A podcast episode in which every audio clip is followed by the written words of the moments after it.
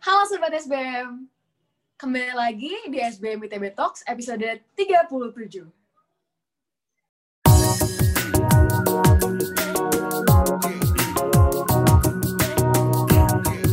Bersama saya, Cia Alfani Anugrah Putri, Kewirausahaan 2022. Kali ini kita kedatangan bintang tamu yang spesial, yaitu alumni MBA ITB, Kak Rima Mega, owner dari Your Socks. Halo Kak Rima. Halo Ci, apa kabar? Baik, Kak Rima gimana nih kabarnya? Sehat. Oke, puji Tuhan. Kak Rima, aku dapat uh, aku dapat cerita nih katanya kakak sukses banget nih di bisnis marketplace-nya. Boleh diceritain, boleh diceritain nggak kak sedikit soal bisnisnya kakak? Sebenarnya kalau misalnya bisnis aku sendiri itu uh, jualan di bidang kaos kaki tapi grosir.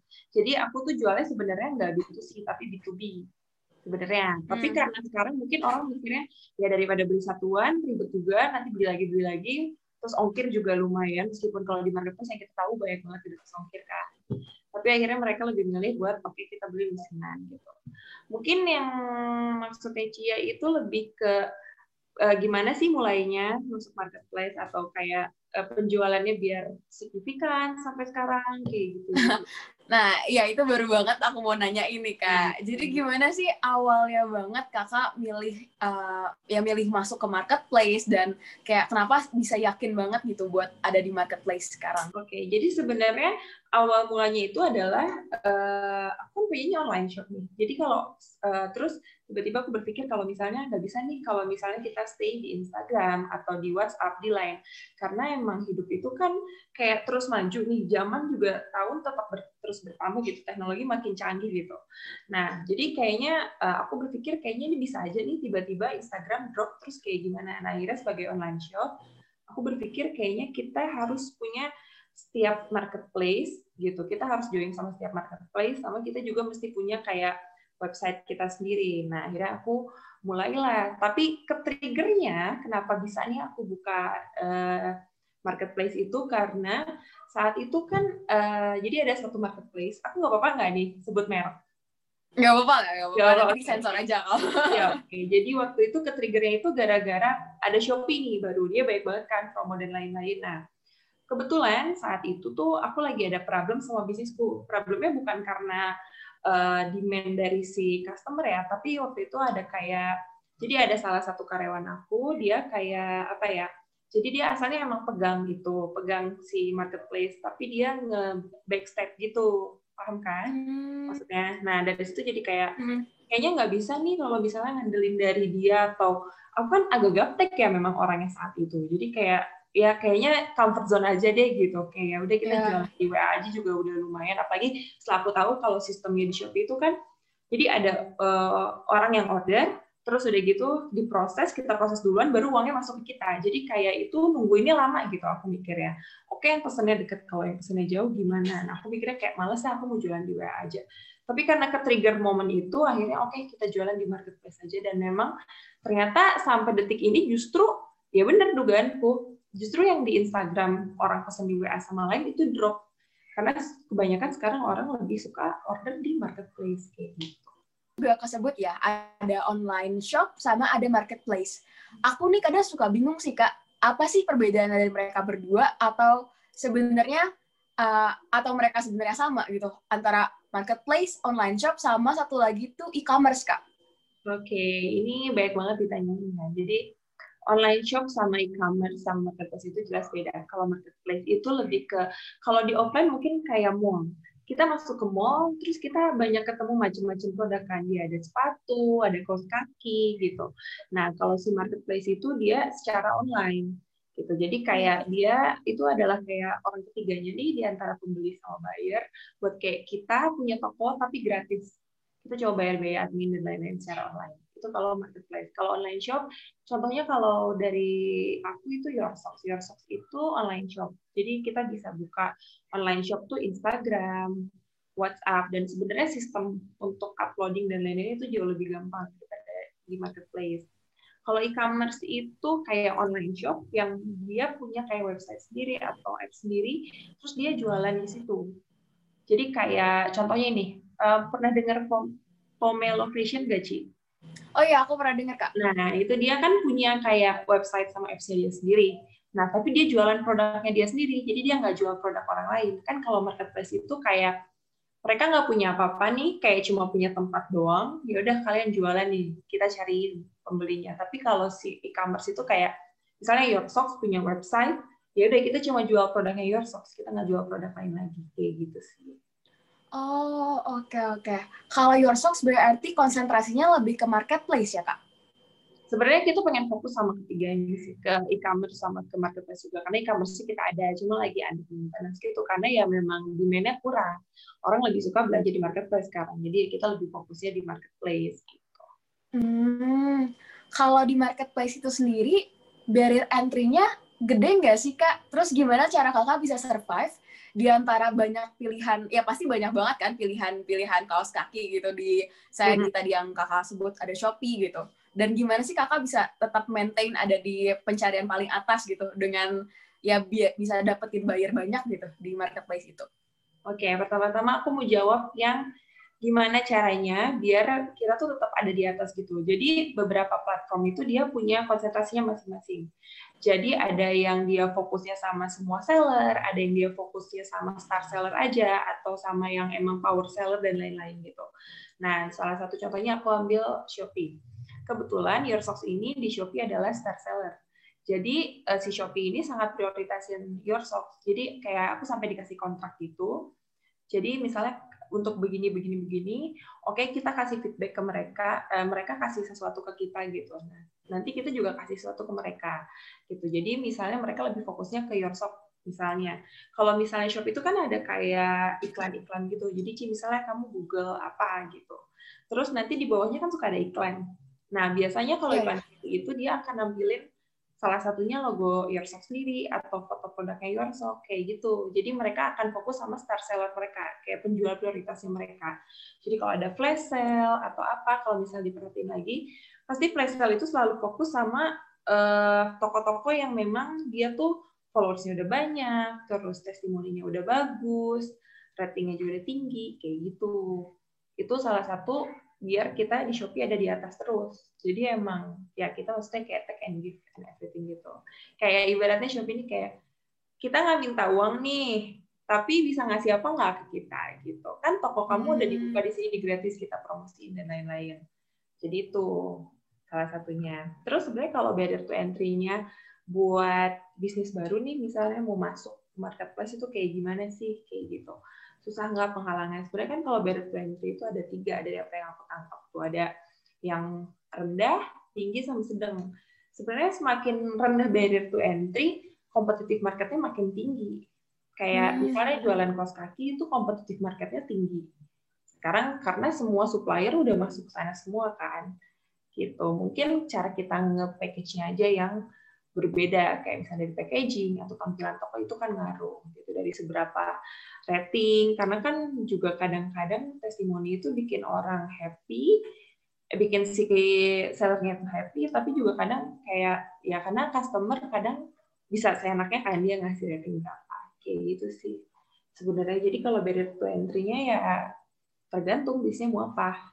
Jadi bisa rendah bisa tinggi bisa sedang tapi kalau mau ambil yang rendah kayak ya jualan fashion dan lain-lain itu kompetitif marketnya tinggi banget pasti dalamnya kalau gitu kelemahan sama kelebihan dari dari marketplace dibanding dengan toko offline tuh apa sih kak? Yang bikin kakak masih bertahan gitu di marketplace itu sendiri? Kelemahan atau kelebihan sebenarnya kalau jelas ya kalau misalnya kelebihannya dari si toko offline sendiri kita nggak perlu keluarin budget buat toko, buat store atau buat karyawan yang jaga toko dan lain-lain karena semuanya udah diatur sama si marketplace-nya itu sendiri. Cuma kalau kelemahannya sendiri adalah salah satunya itu sebenarnya itu bukan kelemahan sih jatuhnya kayak membangun. Kadang kan kalau untuk si pebisnis itu, jadi kalau ada yang kritik testimoni itu sebenarnya kadang bikin kita down, tapi itu membangun mental kita. Gitu. Nah, jadi sebenarnya salah satu kelemahannya ada di situ. Ketika rating ini bisa kayak orang kadang nggak ngerti. Bahkan waktu itu pernah ada pengalaman ini lucu banget. Jadi orang ngasih rating satu nih, kita bingung kan kita chat gitu sampai adminku chat itu ini masalahnya apa gitu kenapa rating satu apakah perlu diretur atau di refund barangnya terus sesimpel kayak uh, saya nggak ngerti kak. Ini rating satu tuh maksudnya bagus kan? Karena yang saya tahu oh kalau rating satu itu bagus gitu. Jadi kayak hmm. banyak banget orang yang awam gitu dan itu kan bisa jatuhin rating kita kan gitu. Dengan yeah, yeah. satu Earsock tuh bisa tiba-tiba drop ada di bawah gitu. Jadi kayak gitu. Jadi banyak banget orang yang nggak ngerti itu sebenarnya salah satu kelemahannya. Dan kelemahan lainnya itu kalau untuk market ya. Kalau di toko offline itu kan kita jaraknya bisa kayak misalnya kita kita buka toko offline di mall nih. Kita ada di lantai tiga. Mungkin ketemu toko offline kaos kaki lainnya ada di lantai satu. Kayak orang mesti jalan nyari dan lain-lain. Tapi kalau di marketplace itu kayak cuma sebelahan gitu loh. Dan itu cuma satu detik doang. Kayak satu klik satu detik kalian bisa langsung ketemu kompetitor uh, competition competitionnya gitu kan. Jadi kayak ya itu sih salah satunya yang lumayan agak perbedaannya signifikan. Iya iya kak terus kenapa sih uh, dari segala kelemahan itu kakak masih bertahan gitu di marketplace? Pertama nggak munafik omsetnya emang oke. Okay. terus juga mungkin karena uh, Yorosok ini penjual prioritasnya Shopee jadi mereka banyak offering.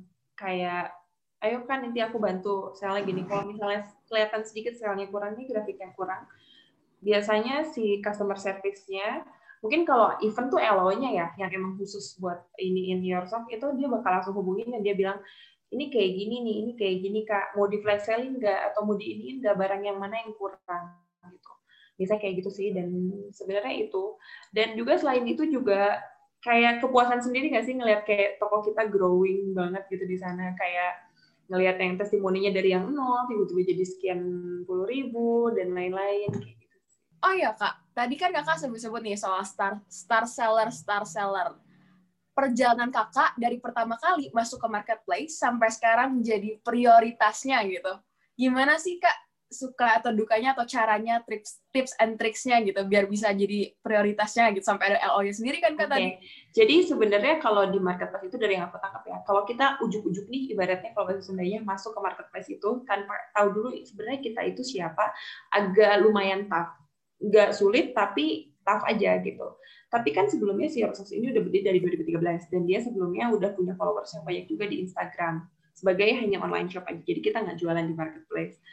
Nah, jadi dari situ terus kita link dikasih link gitu loh ke Shopee. Jadi kan orang-orang lebih kayak oh ini yang ada di Instagram itu ya. Jadi mungkin trustnya orang-orang udah dapat itu salah satunya dan emang pada awalnya juga di Shopee kita bukan reseller dan lain-lain kayak gitu, bukan penjual prioritasnya. Tapi akhirnya kita kayak uh, terus come up gitu, kayak yang order dari Instagram juga semuanya move ke Shopee karena emang mungkin promonya banyak dan lain sebagainya gitu. Terus ya udah akhirnya terus terus terus naik. Jadi kan untuk kita tetap ada di atas itu nggak berarti kayak misalnya penjualan kita bagus aja nggak kayak gitu. Tapi selain penjualannya bagus gimana kita balas chatnya seberapa lama kita balas chatnya juga itu ngaruh terus sama gimana sih tampilan tokonya terus kayak uh, seberapa responsif dan lain sebagainya juga itu ngaruh gitu. Jadi nggak cuma melulu kayak penjualan banyak atau tes. Tapi ada nggak sih pengalaman yang seru banget gitu, pengalaman yang beneran bikin kayak gue harus tetap di sini gitu. Ada nggak sih kak pengalaman-pengalaman yang kayak gitu?